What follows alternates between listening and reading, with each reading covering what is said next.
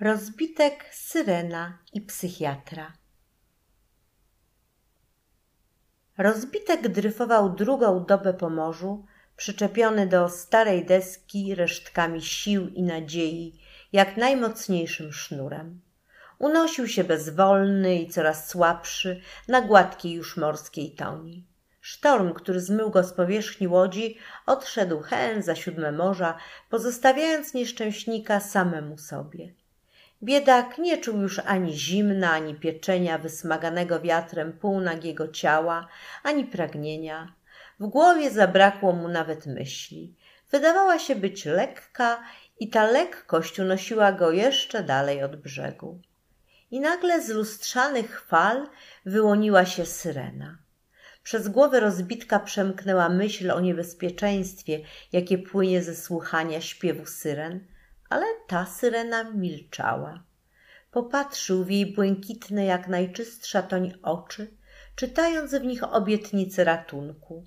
Odepchnęła niewygodną deskę i obejmując jego zesztywniałe ramiona, zaczęła szybko płynąć.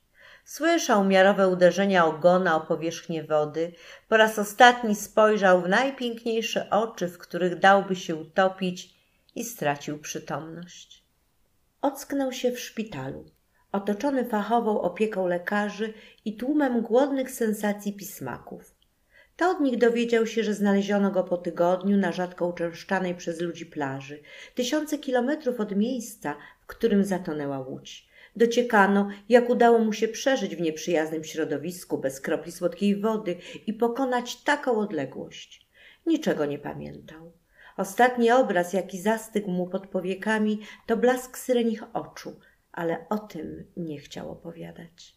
Kolejne lata spędził na udzielaniu wywiadów, pokazywaniu się w telewizji i pisaniu książek, a także regularnych wizytach ucenionego psychiatry. Niestety, terapia nie przynosiła efektów. Każdej nocy słyszał miarowy plusk płetwy uderzającej w płaską powierzchnię wody, a gdy tylko przymykał powieki, pojawiały się pod nim błyszczące, niebieskie oczy syreny. Kusiły go chłodną głębią, w której chciał się zanurzyć. Psychiatra, niezwykle zaangażowany, stawiał sobie za punkt honoru uleczyć z tych niepoprawnych myśli swojego pacjenta, wyrzucić te irracjonalne wspomnienia, które były jedynie projekcją umęczonego horrorem wydarzeń mózgu. Niestety, leczenie długie i kosztowne nie przynosiło skutku. Mężczyzna nie tylko widział i słyszał syrenę, lecz także wierzył, że to ona uratowała mu życie. Panie doktorze, mówił z przekonaniem, jak inaczej przepłynąłbym ten bezmiar wód. I jeszcze te oczy. One nie mogą być jedynie przewidzeniem. Po pewnym czasie zainteresowanie jego historią osłabło, odzyskał prywatność i z celebryty stał się zapomnianą postacią jednego wydarzenia. Poczuł się wolny, kupił jacht i wypłynął w morze. Od czasu do czasu w prasie pojawiały się wzmianki o samotnym wilku morskim, który z rzadka cumował w rozmaitych portach świata, by zaopatrzywszy swą łódź w prowiant znów wyruszyć i błąkać się po morzach i oceanach. Lata mijały, a on, nie zważając na niebezpieczeństwa, kpiąc sobie z trudów i niedogodności, poszukiwał syreny.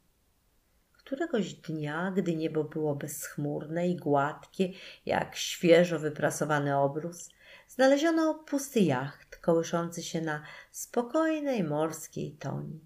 W środku nie było nikogo. Spekulowano, że właściciel łajby, znany dziwak, popełnił samobójstwo lub pijany zsunął się w morską otchłań, gdy lekceważąc niebezpieczeństwo, zbyt mocno wyjrzał za burtę. Krótkie poszukiwania, jak się zresztą spodziewano, nie odniosły skutku. Odpowiedni organ uznał go za zmarłego, rodzina szybko i bez zbędnych ceregieli podzieliła się spadkiem, a jak się okazało, majątek był całkiem spory. Nikt nie rozpaczał, żałoba była powściągliwa. Jedyną osobą, która szczerze opłakiwała zmarłego, był jego dawny lekarz psychiatra. Całymi dniami wyrzucał sobie, że nie potrafił wyleczyć pacjenta, namówić go, by pozostał na stałym lądzie, przekonać, że morskie odmęty nie kryją istot rozumnych, zaś wiara w nie, żywcem zapożyczona z mitologicznych bajdurzeń, może zrujnować życie. Zapewne snułby te rozważania przez wiele jeszcze lat, gdyby nie pewne wydarzenie, które wstrząsnęło nim głęboko. Otóż któregoś dnia znalazł na swoim biurku dziwny pakunek, owiniętą w wodorosty olbrzymią muszlę o niebywałej tęczowej barwie. Specjaliści zbadawszy muszlę orzekli, że pochodzi z najgłębszych morskich otchłani, a ślimak, który ją tworzy, jest najrzadszym okazem świata i nie wiadomo, czy współcześnie jego gatunek w ogóle istnieje.